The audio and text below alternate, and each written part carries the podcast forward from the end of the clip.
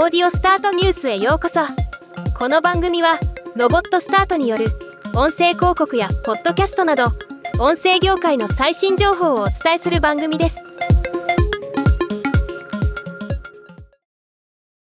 にせんにじゅうさんねんさんがつじゅうしちにちじゅうごじより無料オンラインセミナー、聞く聞かせるみっつの音声コンテンツを徹底網羅。ラジオ局、音声メディア、ポッドキャストが見る音声広告の未来が開催されます。今日はこのセミナーを紹介します。セッションプログラムは以下の通り。株式会社ピトパ、音声番組はマーケティングにこう使う、成功例から見るオウンドポッドキャストマーケティング。